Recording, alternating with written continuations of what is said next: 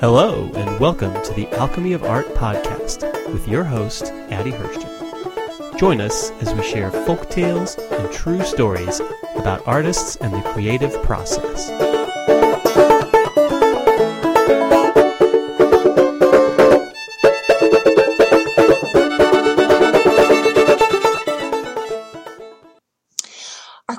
Quote of the day is by Francis Bacon. He said, The job of the artist is always to deepen the mystery. Hello, everyone. My name is Addie Hirschten. I'm a contemporary impressionist painter, art instructor, author, and public speaker. The purpose of this podcast is to share stories about art and artists to inspire you and help you move forward. On the show, I interview artists from a wide variety of mediums so that we can learn from each other's processes and philosophy. Today's podcast features an interview with the painter, Carrie Schmitt, and a review of Elizabeth Gilbert's new book, Big Magic. Announcements. So I've started my next book. It is a nuts and bolts guide to painting. Now, one of the chapters is a step by step guide to my painting process.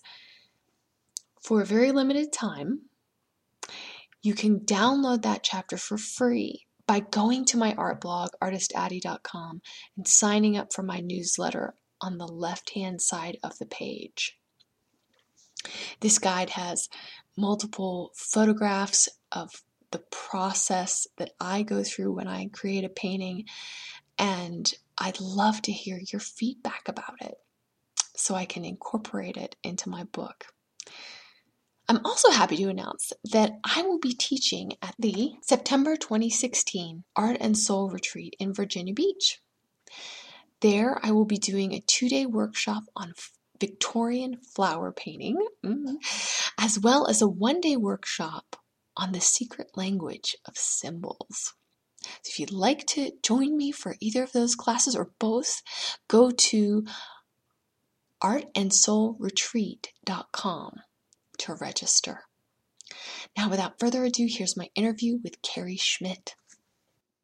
Carrie Schmitt is a contemporary painter who designs patterns for stationery and home decor with companies such as Hallmark, Danus Publishing, Danache Designs, Woodmansterne, and more.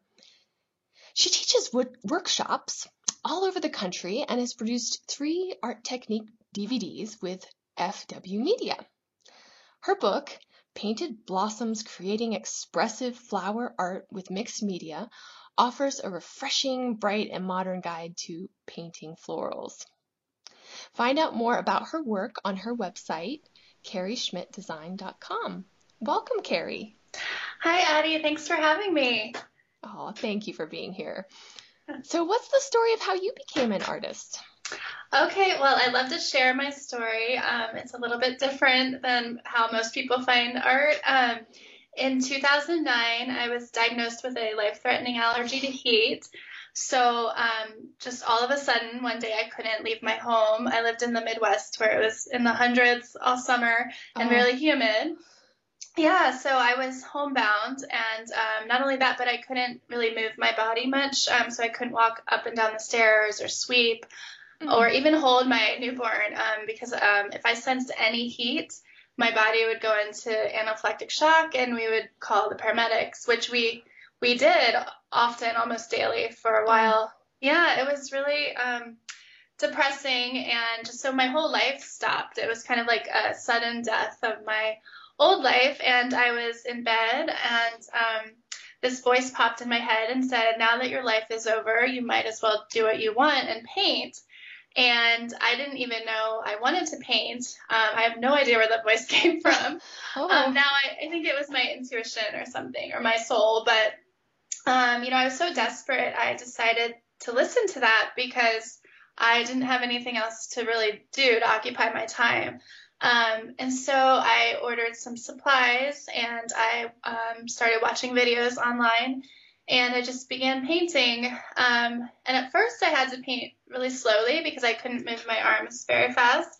Um, and I it just I got lost in the process. So it was the only time I was able to forget about my heat allergy, which was devastating to me. Mm-hmm. Uh, I'd always been an active person, so um, it it really got me through that time, and I fell in love with the process, and I felt really alive again. So I picked up Kelly Rae Roberts' book, Taking Flight. Um, one night, my husband drove me to the art store, and he would drive me literally up to the door so I could run inside before I sensed the, the humidity. Um, and then I found her book at the checkout line, and it really changed my life. She was an artist just um, doing, you know, making it um, as a career. And I decided that that's what I wanted to do with my life. And um, I just felt so, like my soul just felt so on fire and alive and passionate about it. Mm-hmm. So I just made that commitment to myself that I wanted to do that. And the funny thing is, um, several years later, I ended up writing a book. Oh, when I read her book, I was like, someday I'm going to write a book like this. And I even had the same uh, editor and publisher. So it was, it was really neat. It kind of came full circle. Oh. So that's how I began. nice. so, yeah. And I always like to tell that because I began as a true beginner. I didn't go to art school. Mm-hmm. I loved art as a child, um, but I didn't know anything. So I started from ground zero um, I didn't know anything about paint, and nothing. Okay. Yeah. Okay. Oh, that's so exciting. Yeah. yeah. Well, and and it's lovely too because you turned a negative into a positive. And yeah. it's always so refreshing and lovely when people are able to do that and have the strength and courage to do that. Right. I, I felt like I didn't really have a choice. Um, and I knew that um, it seemed like the universe really opened up this opportunity for me. It kind of stopped me in my tracks and it gave me like the space and time to pursue this.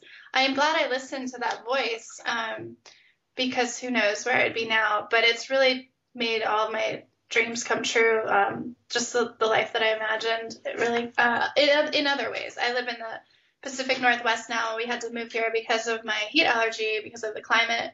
Okay. And I'd always wanted to live out west. Um, so it kind of like pushed me to do to do those things. Yeah. So yeah, it's been life changing, and I'm glad I got through it because it used to be. I mean, I had some really dark days. I'm kind of coming out on the other side. Um, it's more positive now. So wonderful. Yeah. So I see you're teaching workshops and online courses now. What made you decide to become an art teacher and to pursue that path along with it? Uh, well, I'm so passionate about um, just the power of creating and how it affects your life in so many incredible ways that I really want to share that with other people because usually when I talk to people, they tell me their stories about how they also like to create, but you know, they always tell me they're not an artist, but they used to like to do this or that. And so I feel like people have this desire to do that. Um, and so I just want to share my story with them and um, mm. encourage people to do that because one of the things that surprised me is when I started painting, I just thought that's all it was. I was just going to paint. But it really impacts your life. It changes mm. Who you are as a person, it changes the experiences you have. It changed my outlook on life, my attitude, my spirituality. It changed me completely. So I really do want to um, share that with people and let them know that hopefully, you know, anybody can do this. If I can do this, anybody can do this. You don't have to have a degree. Mm-hmm. Um, and yeah, just whenever I'm excited about something, I want to tell other people about it. Um, I think that I love storytelling and I was an English major. So I have this like uh-huh. urge to communicate um, experiences. So I can do that through the teaching. And there's just so much joy in the process. I mean, it's it's just so fun and it's a way to connect with other people. So mm-hmm. teaching allows you to be in an environment when you're in person with amazing uh, a group of amazing people and um, it's just you come away really energized and refreshed and everybody's sort of upbeat from feeding off everyone else's positive energy. So it's just it's just a beautiful thing. I, I can't get enough of it in my life. So I, I know the feeling. I, I quite agree. yeah. Yeah. I mean it's so healthy to retreat. It is like a retreat. You're retreating into this sacred space of creating and we don't have a lot of that in our culture anymore where we come together um, and take time to celebrate these types of things. Everyone's so busy. Um, I think other cultures still find the time to do that. So it's just a gift, and everyone feels good when they leave, and they're Yeah. all amazed at what they've done. So, yeah. Yes. Yes. So what when you're teaching these classes, what do you end up saying most often to your students? Um, I usually just have to encourage everyone to play. I think as adults, we forget how to do that, and we're so judgmental um, with ourselves. So if we're Yeah. Mm-hmm. constantly judging our art, um, then there there's no joy in that, and it's it doesn't help the process. So if you, it, it's really not productive to you know be critical. Um, because I, I teach intuitive painting, and so that is uh, based on the belief that you know you have everything you need within to create. It's about just allowing your playfulness to come out, and we build layers of color and marks, and then um, there's sort of this act of faith that something will emerge. So I just layer uh, my paintings several layers with just playing, and it looks like a mess. But eventually, I start to see imagery. So for me, I see flowers usually, but some people see birds or mountains or I mean people. Um, I've done like goddess paintings that sh- these like goddess images Mhm. just emerge, even though I'm thinking I'm gonna paint flowers, um, and then I just go with it. So Yeah. it's a passive experience where you're just allowing the painting to sort of come to you and and that's really it's comforting you don't have to worry about it there's no Yeah. stress um, if you don't see anything you know you just keep going with the layers so yeah i mean i've even forgotten your question now because it was what do you say most often to your that's students? what i Yeah. tell them just have Yeah. fun and have, have fun. faith so it's fun and faith um, that you know it'll be okay so be playful that's the number one thing and it's hard for people to do and people get attached to to different things in their Yeah. painting and then we keep building layers so we're covering stuff we like and that's just as hard as you know being critical is getting too precious with what you're doing Yeah. So that's just a practice in letting go. So you can see all these themes, how they might carry over into your life. You know, having faith, everything will be all right. Letting go, um, not being critical. And if you practice this every day in your studio, you're going to find that it affects how you, you know, live your life. It's just so, it's amazing. I'm not the only one that says that. Every intuitive artist I know has had similar experiences, Mhm. um, how it bleeds into your life. And, and then you start treating your life as, um, you know, a just practice for your painting. So you have to live in a healthy way so that you can paint. So it's just this beautiful reciprocity. I can't say the word, uh, but it, you know, it's just. Yeah, it. Something like that. It's really powerful and it's exciting to see people at the beginning of their journey in my classes. Um, you know, you just see those moments where maybe there's a little light bulb or they feel something different. You know, just they have some sort of breakthrough or something. So, yeah.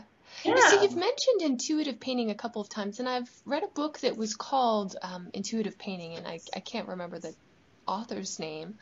But um, would you call this a movement at this point, or Yes, I, I, I think it is. I've just talked. I was just talking to a friend about. Um, I think this is a movement, and I, I mean, it might sound silly to say this, but you know, I could see this someday being studied in um, academia and art um, history because, yeah, I think it, it's a huge movement. Um, I mean, there's been people doing it for a while, sure? but I definitely think it's taking off. Um, and it's a very spiritual movement, um, Yeah. self spirituality. There's a lot of self reflection involved yeah. um, and self work. And um, the the really cool thing for me with the intuitive painting community that I'm I'm aware of and that I'm a part of is that there's this component where it's really health based. So you know you have this image of artists being like suffering, or you know like Van Gogh cutting his ear off, or you know, yeah. this there's this history of like sort of the mad artists and and the struggle. Yeah. And this has really flipped that to a healthier model where it's like we are valuing our mind, body, spirit. We're seeing that connection in our art. So we're taking care of ourselves and celebrating that. And it's a, it's a really positive, empowering movement. Now, most of the people I know that do it are women.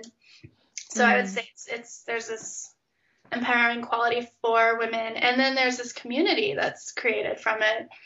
It's Hmm. really accepting, and there's it's not competitive. Um, so this attitude is like we're better together. Like collectively, we help each other, and um, you know, it improves our art, and so it's it's really special. I hope it's studied, and I hope it's a movement. So yeah, I, I think you're right. I think it is, and I think it will be. yeah, yeah, it's yeah. powerful for sure. So, like you, I'm a yogi, and your online course, um, you got one that's described as inspired by yoga. What yeah. does that mean, and what can students expect to sign up for that course? Okay, so I'll give you a little background. I was writing my book um, a couple years ago, and I was every it was in February, and that's a rough month for me. It's you know we have a rainy season in Seattle, and it's kind of gloomy. Um, and so by that time of year, it kind of gets to me a little bit, although I love it. Um, and I was at, every time I sat down to type, I just realized that um, my mind was fuzzy. I, I just didn't feel good. I had a short attention span. And, you know, I felt like the book, I needed every ounce of me in that if I wanted to create something that was all of me. Mm-hmm. And um, I just knew my, it was my body was not feeling well. Like I knew that was the missing piece. And it was like giving birth. So, you know, your body's a part of that. Um, that's what it felt like writing the book. So there's the same voice that popped in my head to tell me to, you know, start painting just popped in my head one day and said it's time to do yoga. And I ignored it for a couple of weeks, but every time I sat down to write, it was like this little voice was like, you need to do yoga. So finally, I was like, fine, I'll do it. stop, stop. so um, I was nervous because, unlike the painting, um, I've tried to do yoga several years ago, and I, I was two minutes in, and I just started swelling up, like I could barely move, and I get really upset when that happens um, for a number of reasons. I've I'm competitive. I used to be an athlete, and so when I can't do something, I get really depressed. Like my oh. it takes me a few days to you know get over it. It's it's just sad to me that you know, I want to be alive, and um, part of that is my body. So I've avoided any situation where I would be upset. So I, I just avoided physical activity, and that's what my doctors told me to do. But I was like, fine, I'm going to do this because, you know, this voice is like, won't go away. So I went to a gentle yoga class and um, I was really weak. And my doctors told me my muscles would atrophy, which they did from not using them. So I couldn't do anything. And um, I really felt like I remember thinking, wow, I'm really disabled. Like I'm really handicapped. I can't do this stuff. It was hard, and that's mm-hmm. hard for me. As an, I had always been strong before. So, um, you know, there were like really, there were like 80 year old women in the class and me, and they're just kicking my butt. They're like amazing. And I, so, mm-hmm. um, but I got through the class, and I had to tell my teacher, you know, I have this heat allergy. I have an EpiPen. So I had a fan and some cooling towels I got through it, but it wasn't easy. So mm-hmm. the rest of the day, my kids were like, "You're in the best mood," and I was like, "Yeah," because I I can feel my body. I feel alive. So I was really achy, like parts of me that hadn't like I hadn't felt in years had been like you know triggered. Oh. And I was like, I feel so good. So I stuck with it, and it was hard. And I drove home a lot from the yoga studio. I'd have a reaction. I'd, I'd leave the studio and I'd drive home crying but every day I would get up and I would go back because I was like, I'm not giving up. I, I loved it right away. Um, so I was like, I'm to beat this. Like, so I, I would go back every day, no matter what, even if I, you know, got kicked to the ground with my heat allergy. Over time, my heat allergy disappeared. Um, and now I'm, I can do like level two, three, and I do it every day. And I can do poses that used to, I would overheat immediately. I can do them now forever. So it's been another life changing situation. So anyway, oh. what it did is like made me feel just completely alive. It was like the missing part of my life. Um, it healed me pretty much almost 100%. Um, and so one day when I was painting, I felt this new kind of energy come through me, really loose and free. And I knew it was in there. I had been like, I knew I was holding back when I was, you know, on the working on the canvas for a couple years. I knew there was more inside me this sort of wildness that I couldn't get out, but I could feel it. And I felt, you know, yoga is about like kind of clearing your energy channels and your, you know, chakras. And okay. so I felt this rush come out of me while I was painting, it kind of loose freeness. And I knew it was from the yoga. I just could tell right away. Um, and that was what I was waiting for. So as soon as it happened, I'm like, this was what I was, I've been trying to get out.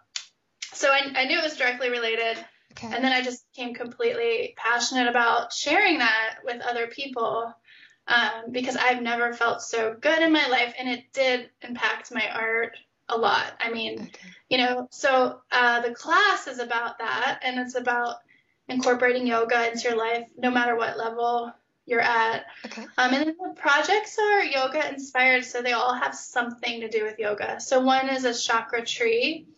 Um, we make a mixed media tree, but it's very personal. So there's some reflection going into it. You're infusing your own story into it, um, and that's important to me. I think people sense that when we're connected with our paintings, they feel Mhm. that connection.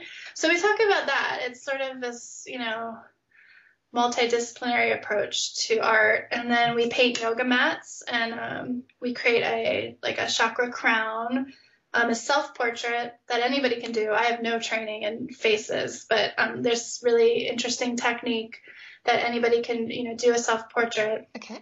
yeah and so there's a few more projects um, but they're all tied to yoga in some way and the whole class is about sort of healthy mind body spirit and, and how that helps us in our art. So I painted my yoga mat early on because that's why I was at the yoga studio. I, I wanted to remind myself, like, you're here for your art, you know, like this is helping you Okay. write and paint. So that's that's where I that's why I started doing that. Awesome. Yeah. Sorry, I hope that's not too long. No, not at all. Not at all. Lots of meat there. That's good. Yeah. Yeah.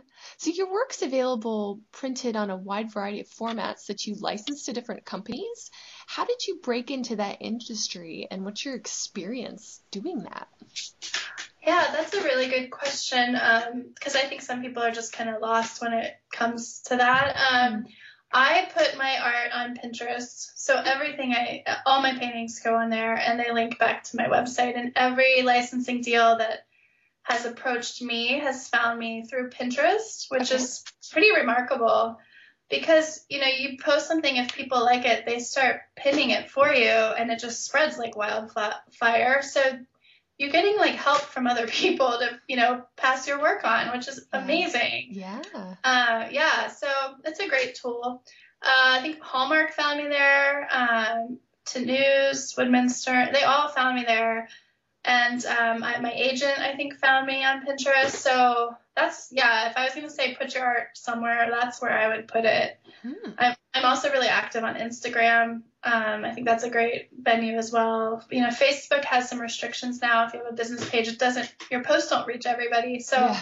Yeah. that's frustrating. Yeah, it is. I- Yeah. yeah. So, but yeah, that's what I did, and they contacted me. It's been an interesting process. Um, you never, unless they pay you up front, which some of them do for an image. You know, you never really know what royalties you're gonna get in the mail. Like when you get a check, it's like, ooh, I have no idea what this is gonna be. so it's not like great to like count on it for me Sure. but you know it's exciting i mean it's just fun it's fun to see that your work is like appreciated and out there you know it, it just makes it fun and i wouldn't say financially it's been it's been good it hasn't been like i don't know i'm not you know buying a new house with the money or anything Sure, but sure. it's, fun. it's a good one good uh, um, venue for like an income stream you know i have multiple income streams Sure. and it's that's a good option for one of them you know Yeah. at least for me. I mean, unless I have some really huge contract deal, that's so far it's been good. Wonderful. Yeah. Yeah, and I bet it spreads the word about what you're doing. Yeah, I, it Yeah. does. I've had a ton of people in like Australia and England Oh. contact me. Yeah, because my art is over over there, and I mean, I, I have people from other countries too, but it seems like there's a large group in those two countries. Um, and it is it spreads it spreads the word about your art. I've had people buy originals from seeing that over in Europe or you know. So and it gives you some legitimacy to buyers, I think. You know, and they, oh, she must be a real artist or something. I don't know. I don't think that, but you know, to some people that matters. hmm Uh, people who, yeah. So it's it's been great. I, I don't regret it at all, and I love working with those the companies I work with. I really truly um, enjoy. You know, I wouldn't, I probably wouldn't work with a company if I didn't uh, have a good relationship with them. So yeah, it's really exciting. My parents love it. You know when I when I get a new deal. so it's fun to see your stuff in the stores too. What role can art have in the lives of people who seek mental and physical healing? Oh, yeah, I love that. Um, well, so I was telling someone recently, I think a lot of people do find art when they're at some low point in their lives. Yeah. A lot of times it's health related, mm-hmm. you know, because that can like just get, you can get your feet like just kicked out from under you. And um, I think in those moments you're really stripped to the core of who you are. You know, it's like all the non essentials go away when you're facing a crisis and you start to kind of be aware of what really matters. So a lot of people find art that way, and a lot of people find it really late in life. Um, mm-hmm. You know, when they're elderly, um, but or when they have time. But if you're facing some challenges like that, I why is why do I find art healing? Is that what you're saying, or how? Perhaps, or what role can it have in oh, people's oh. lives as they're healing? Okay. Mm-hmm. Yes. Sorry. Um, no, you're fine. For me, it was it was just therapeutic. It was you know you're using a different part of your brain, I think. Um, so it just takes you to this other place where time doesn't really exist. Mm-hmm. You're kind of in this peaceful zone. So almost like a meditative um, trance, or you know, you're just really relaxed and it's joyful. So humans, I think, are creative by nature, and and it feels good when we create. You know, there's like this chemical release. Um, and that's just proven by science over and over how powerful it is. It's healthy for your body um, and your mind. And, you know, it's just reflective. So, and you're doing something, um, you're creating something, and that feels good. So I think that's really what it offers, and it's a chance to connect with other people. It leads to conversations, and you know you get to share something about you that you can't necessarily put into words. Oh yeah, definitely. So mm-hmm. yeah, I, I've known I used to work at an adult daycare center in college, and most of them had Alzheimer's, and I noticed whenever we did our our art projects, they really came alive. Like they started talking they would remember things and as soon as we were done everybody would shut back down and they wouldn't speak and they'd kind of go into their own little world but it was like magic when you brought when they started using their hands they came alive again so it's really powerful you know um, i mean there's so many ways it's used in art therapy and rehab rehabilitation for prisoners and things like that so i think it's the potential is like unlimited with what it can do for people. Mm, yeah. In my own experience, when I was in college, I went through a period of time where I created a lot of abstract paintings that were very emotional. It was about purging my emotions. And then mm-hmm. after that time period, I realized, you know, I, I, I don't want to keep these paintings mm-hmm. anymore because I'm I'm done with that and I learned what I needed to learn and yeah. um, and I was able to heal through that process. And what I ended up doing was burning a bunch of them because it was oh, like yeah. I need to release those and let them go, and I didn't yeah. want to pass them on to other people or anything because they were almost too personal in many right. cases. Um, how much does the the end product matter when it's a it's a painting that's that's about the healing process?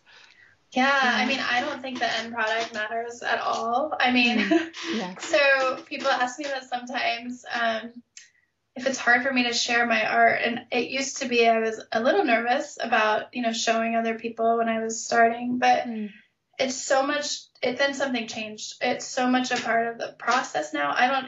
The end result is like a byproduct. It is. It's not the reason I paint. You know what I mean? It's mm-hmm. like there's a whole lifestyle involved that has become more important to me. So the the artistic lifestyle is really why I do this now. I didn't start that way, but that's become my love and my focus.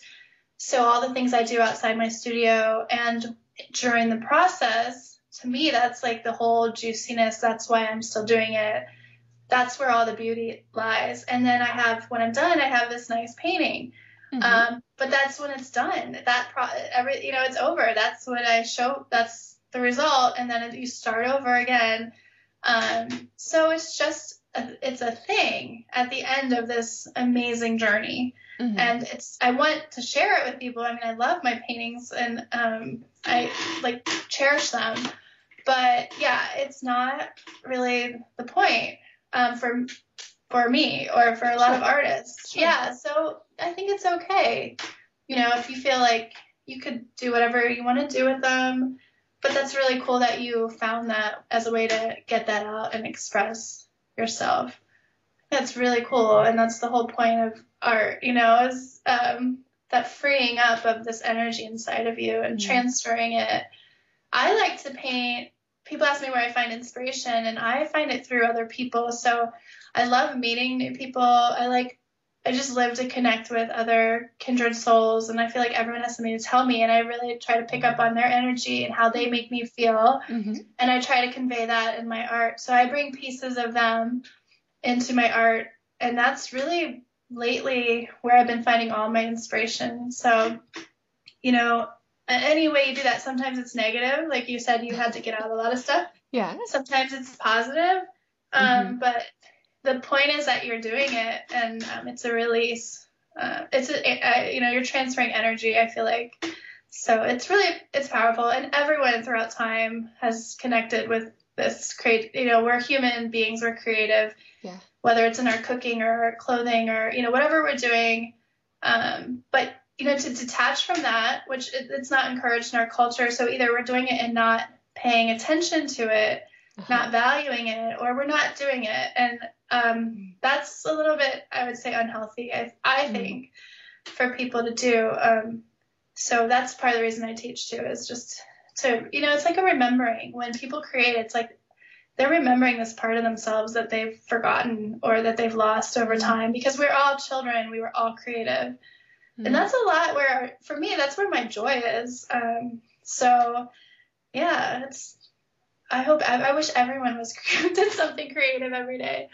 Yeah, so. yeah, yeah. And there, there's so many folks out there who sadly have been trained to think that oh, artists are this separate yeah. people, this demigods, and they have to have oh, this yeah. magic to oh. them that the rest of us plebeians don't have. Yes. and I, I, oh, I want to um, take away that horrible myth because I feel it limits people from doing things that they dream of doing. Yes, um, well, because they believe that. Mm-hmm. I totally agree. I that was me. That's why I never did that. I mean, I, I um, always had this like I was drawn to art and I said mm-hmm. interestingly there were all these little clues I wrote an article about this um, on Scoutie Girl there were all these clues in my life kind of directing me to, to be a painter but I was ignoring them so oh. even when I was a kid for like eight years in all my textbooks and my binders I I would doodle flowers all over the sides and they look exactly like my paintings now. Um, and yeah and i always told my parents i wanted an art studio and I, i've told i told people my whole life someday i'm going to have an art studio. But I, I said that so many times but i never said i'm going to be an artist. I, it's so bizarre to me that i never thought i be an artist but i, I knew i was like someday i'm, ha- I'm going to have an art studio. That for some reason I never transferred to like, well, maybe you should be an artist then. Like, that's just like, and I always told myself art enthusiast because I thought I'm not one of those people, but I can support those gifted people that are artists. And now I've learned if you're if you're calling yourself something like that, you shouldn't be on the sidelines cheering them on. You need to be the one doing that work. So I should have been the artist. If you're mm-hmm. saying I'm a you know whatever enthusiast, no, you're not. You're that person. You know, go do it. Um, that's what I've learned. But I was one of those people that thought there were only a select few, and that yeah. is such a like I feel like we've been so that's a training of our culture because mm-hmm. if you go to other cultures, everyone is creative, everyone's an artist. So we buy into that story and it shuts us down. And everyone says to me, I mean, not everyone, I hear this, I'm not an artist, I'm not creative. Yeah. And I, I just am like, I don't even know. I there's so much to say that I'm like, I don't know where to start. But you know, because it's like, how do you convince someone? They are, but I used to say that too, and I'm like, no, you are creative. It doesn't matter what you create. It, it's so irrelevant. It's that it's that act of creating. Mm-hmm. You know, um, yeah. I mean, if it brings you joy, I mean, maybe it doesn't, but there has to be something because I just feel like that's part of being alive is be mm-hmm. you know tapping into your creativity, even if it's how you do your hair or um, you know how you present food. It's just there's so much beauty there, and there's so much. It's a connect. It's a way to connect with others. It's a way to express yourself. Um, yeah. So I hope I, I hope things are changing. I hope people are more inclined to do art and you know i don't know it's not encouraged in schools anymore and a lot of those programs have been cut so we'll see mm. how that goes but mm.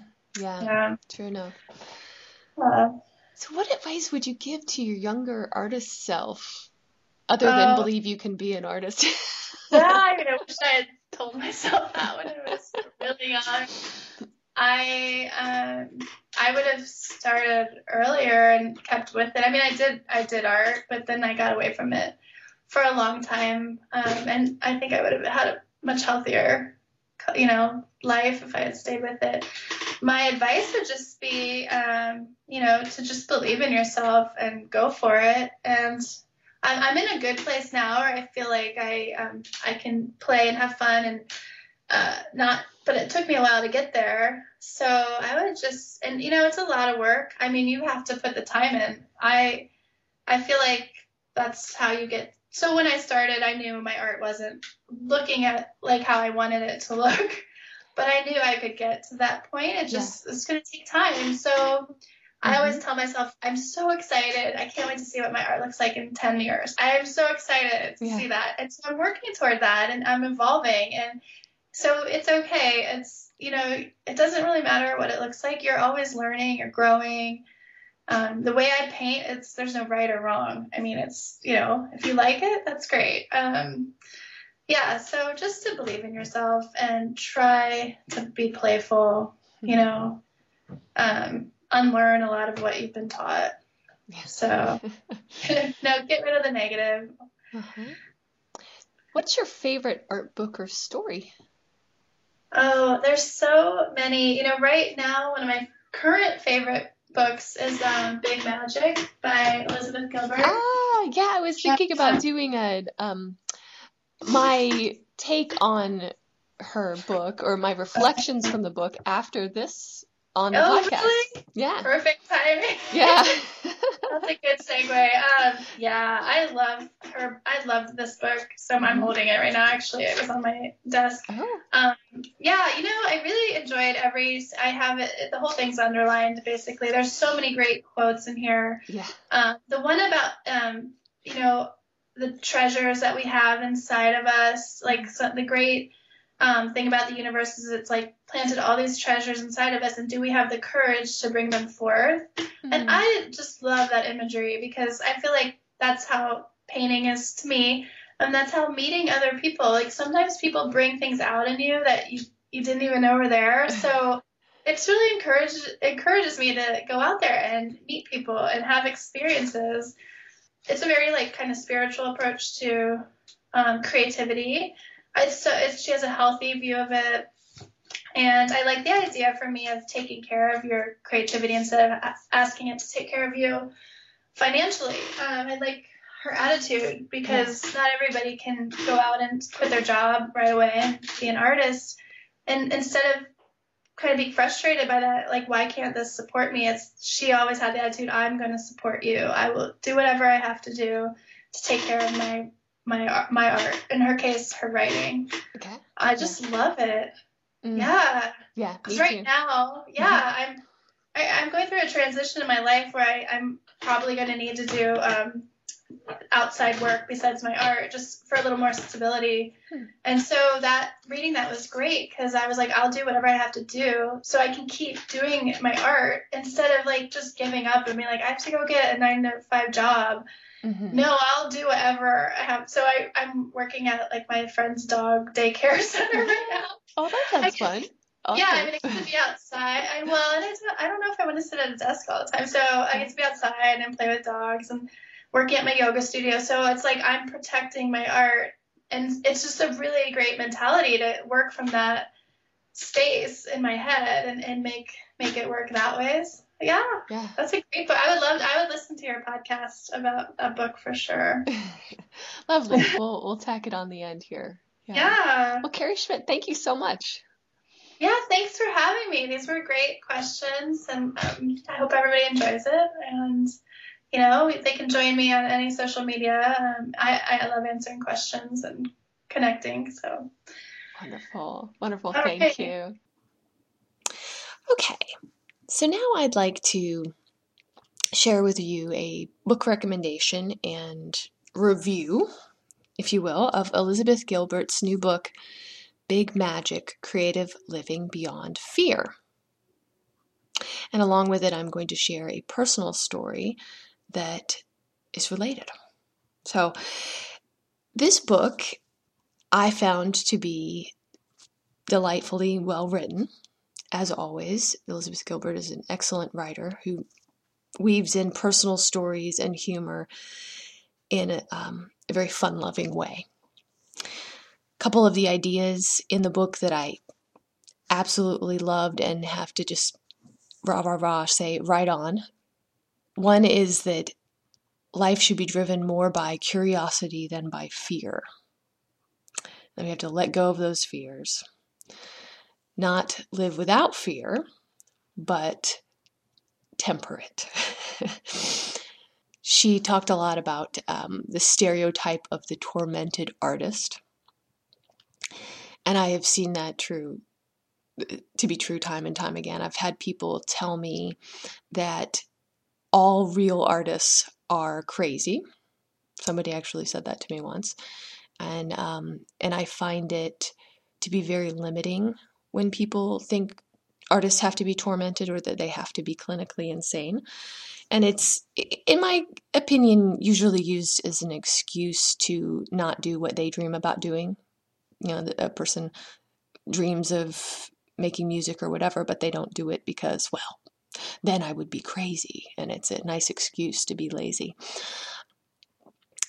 And I, and I think that the, the stereotype of the tormented artist is also derived from a couple of well known artists throughout history who we can look to and say, well, they were amazing artists and they had some mental instability. So perhaps it was the mental instability that created their fabulous art, you know, the classic example being Van Gogh, um, I would have to refute that by saying that, well, there are many, many, many, many, many, many thousands and thousands of people in the world who are um, sadly have mental instability and who do not create any form of artwork that is culturally significant. And that's my my own my own beef. But um, I absolutely agreed with what she had to say about the suffering that people put themselves through and, and being a martyr for their art and getting wrapped up in that idea of the tormented artist. I think really the best, well, many successful artists are ones who diligently work hard at their craft. They don't give up, they're not doing it sporadically. And through that dedication, light shines forth. Now, Elizabeth Gilbert says that much more eloquently than me in the book, but that's the general idea, and I agree 100%. Uh, one, one thing she mentioned in the book was responding to critics. How do you respond to a critic? Uh, when someone writes in or does you know a review of your book or whatever and is negative about it she says quote smile sweetly and suggest as politely as you possibly can that they can go make their own fucking art and then stubbornly continue making yours.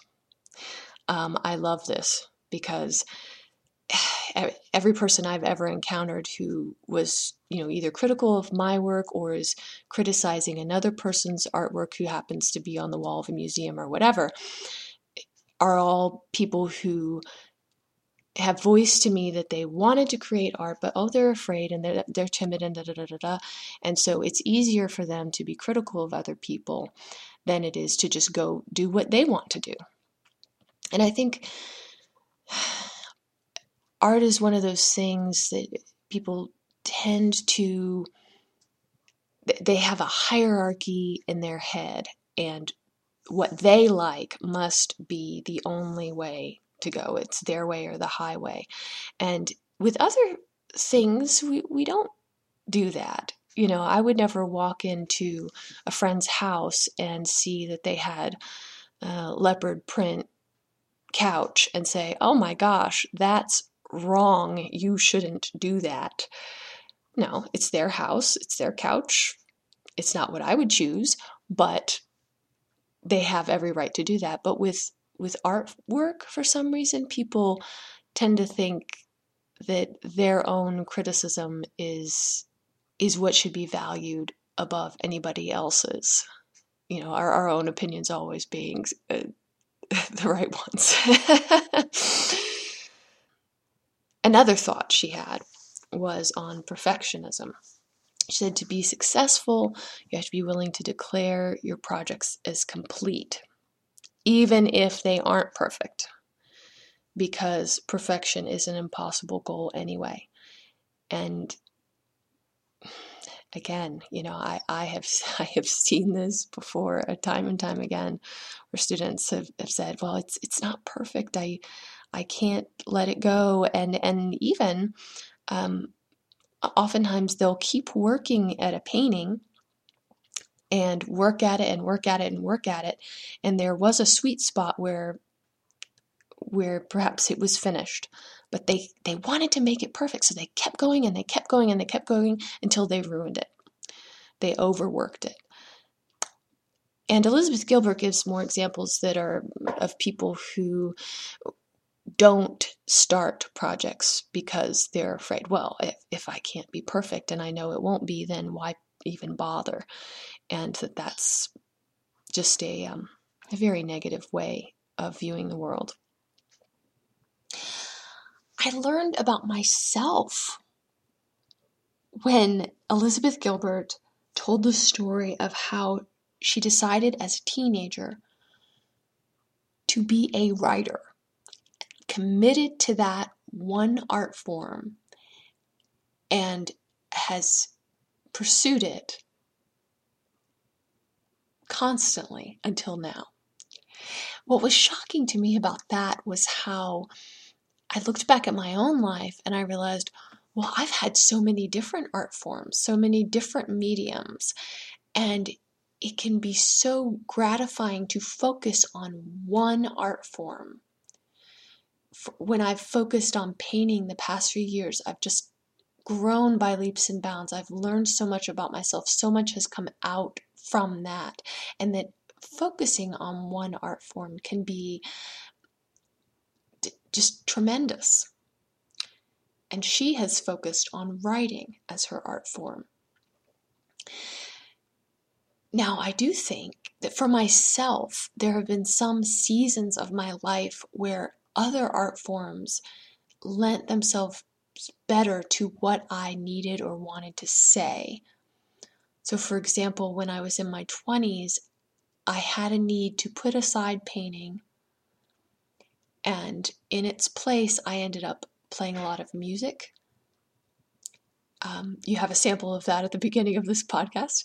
I, I, I did a lot of gardening and I did a lot of quilting, and that's how I used my creative energy, how I honed my creative energy. It was fascinating for me to hear how she had at such an early age focused on one art form. No right or wrong here, but I learned about myself. Oh, I loved this. She cautioned people from getting advanced degrees in art. Said you, you know you can go to workshops, you can uh, read books on the subject that you're learning, and most importantly, you can just do your own artwork. Just sit your butt in the chair and get it done as Dianne de Las Casas said to us. The main concept of the book that I had to wrap my head around and think about, because it was new to me, was the concept of ideas having a life of their own. She had us imagine that ideas are floating from one person to another until they find a home. And she relates a personal story that happened between her, Elizabeth Gilbert, and Ann Patchett, who's another writer. Now, I'm not going to tell you the story here because it's long and it's complicated and it's rather awe-inspiring. In in that story, she relates this idea that ideas have a life of their own. They're floating from one person to another, and it reminded me of Carl Jung's ideas on the collective unconscious. The idea that there are symbols and archetypes that are universal to human experience, and so we can all understand them. And that that's not this quite the same idea as what Elizabeth Gilbert was relating, but it reminded me of that um, belief that our, our unconscious could be connected to other people's unconscious. And I, I couldn't, I, I can't quite decide how I feel about that concept. And so I'm going to sit on it a while and keep thinking. But, um, but I would like to propose another idea that perhaps fabulous ideas that come to artists and scientists and, and other people when they come. There's an idea of multiple discovery where the ideas can be discovered by many different people around the world at the same time, even though no one's ever thought of it before. And perhaps that could be from a collective unconscious. That's the idea. Um, I'd also like to propose that perhaps we think of things at the same time as other people because our experiences are similar.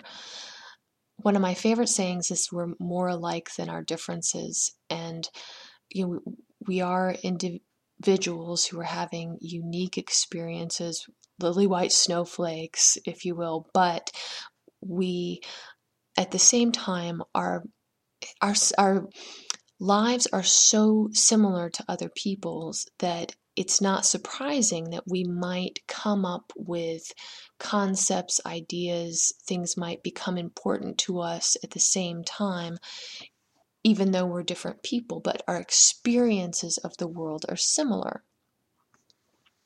So, for example, in the book, Elizabeth Gilbert shares how many people came up to her after she wrote Eat, Pray, Love, which is a story about her getting over her divorce and moving on after that. And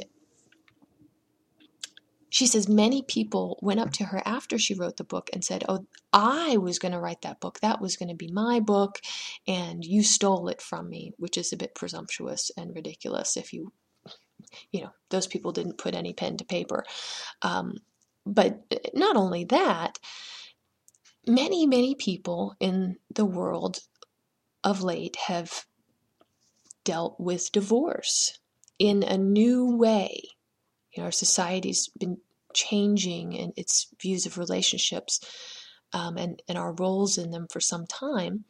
And how we deal with divorce is something that many people have been struggling with.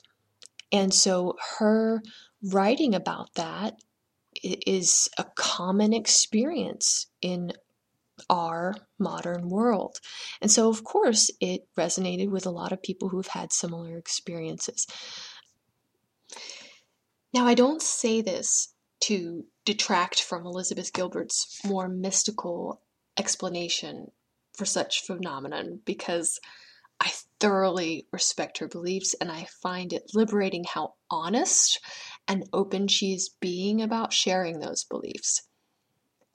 Because if we aren't being honest, we're never going to get anywhere or learn from each other.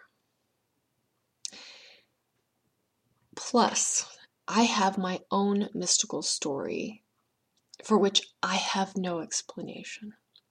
Now, I'd like to share that story. That's a personal story. And it is my most mystical art story. And this is not one that I put in my book, The Alchemy of Art Stories for the Classroom. Didn't quite fit for that. But I think it fits for this podcast. I can share it with you, and then you guys can take from it whatever you will. I still don't know quite what to think of it. So, some background. in 1986, when I was eight years old, my father passed away from cancer. Now, he was a musician. He played the trombone in local jazz bands and things like that. His profession, he was a band director at a local high school and middle school. Uh, well loved in the community. There were hundreds and hundreds and hundreds of people at his funeral. And his funeral took place in the Episcopal Church in Knoxville, Tennessee. Now, flash forward another uh, 15 plus years. I was now living in Asheville, North Carolina with my husband, had grown up, and we returned to Knoxville to go to my grandmother's funeral. So, this was my father's mother. She passed away. We returned to Knoxville, and after her funeral, my mother, my sister, Sean, my husband, and I decided to go visit my father's gravesite at the Episcopal Church. And my father had always said that he did not want to be buried in the ground. He wanted to be put in a crematorium. So, that being his wishes, that's what we did after he passed away. So, we get to the Episcopal Church, and it was a Saturday afternoon. We knock on the door. No one answered. We were able to get in. The, the door was unlocked and we went to where the crematorium was in the basement area. That section of the building was locked. And we figured, well, somebody's got to be here because we were able to get in. Surely they don't leave it unlocked all the time. So we wandered around and we headed up toward the main sanctuary. And as we did, we started to hear music. It was very, very loud music. When we arrived in the sanctuary, we were astonished to find that there was one person playing music at the back by the organ, and that young man was doing a solo musical piece with the trombone. As I told you before, the trombone was my father's instrument. And we just stood there in the sanctuary. We kind of wandered around a little bit, just listening to the music, absorbing the music. It was as if my father was playing the music for us and it was I can't I can't express this enough. It was so loud. It was so loud we couldn't talk unless we shouted at each other. And my mother walked up to the organ area and hiked up the little stairs and and talked to this young man and told her him that she we were all very moved because we were here to visit my father's grave and that my father had been um, a trombone player and this was very special to us and they gave us the key to go down to the crematorium area. So we, we took the key and, and the young man started playing again practicing his piece. We went down to the crematorium said hello, but it, it was as if he wasn't in that room. He was up in the sanctuary. so we we went back up the stairs, went to the sanctuary, and um, and then gave back the key and enjoyed this young man's playing for a few more minutes until it was time for us to go. And so, as you can imagine, when when when you leave a situation like that, one has to think what are the chances? What are the chances that on this particular day that we happen to be visiting, you know, we hadn't visited my father's gravesite in 10 plus years at that point, but what were the chances that someone would be there doing a solo performance using his instrument? Um, it was mind boggling. Now, I am a very skeptical person and I never want to jump to any conclusions about what it could or could not be. So I wouldn't be presumptuous enough to say that was God or that was his spirit or that was his. I don't know. Um, in my own mind, it's a mystery. And that's part of what made it so divine. But it it was the sort of experience with art that we all crave. It was a connection to my father, who had been long dead, through another person, through another person's artwork and art form. You know, maybe maybe it just came from the universal spirit in us that wants to create, that wants to sing out and play and celebrate. In any rate, it was a comfort to me to hear that playing that day. It was a beautiful, awe inspiring experience. The sort of experience that I live for, the sort of experience that makes me want to keep creating art. So I'll, I'll end this little um, review of Elizabeth Gilbert's Big Magic with one of my favorite quotes from the book. She said, Do whatever brings you to life. Follow your own fascinations, obsessions, and compulsions. Trust them. Create whatever causes a revolution in your heart. So I just want to throw out there on the off chance that Elizabeth Gilbert herself ever happens to hear this podcast. I would love, love, love to invite you, Elizabeth Gilbert, to come speak to us here on the Alchemy of Art show and hear more of your thoughts on art, the art process, and what it means to you. And I tried to reach out to you with an email, but apparently Elizabeth Gilbert's email does not actually exist.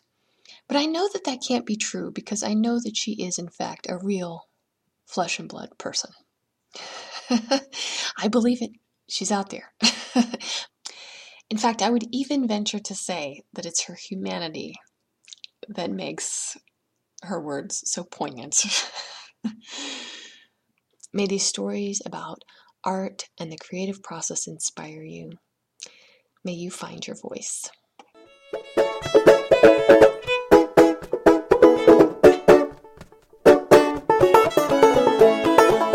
You have been listening to the Alchemy of Art podcast.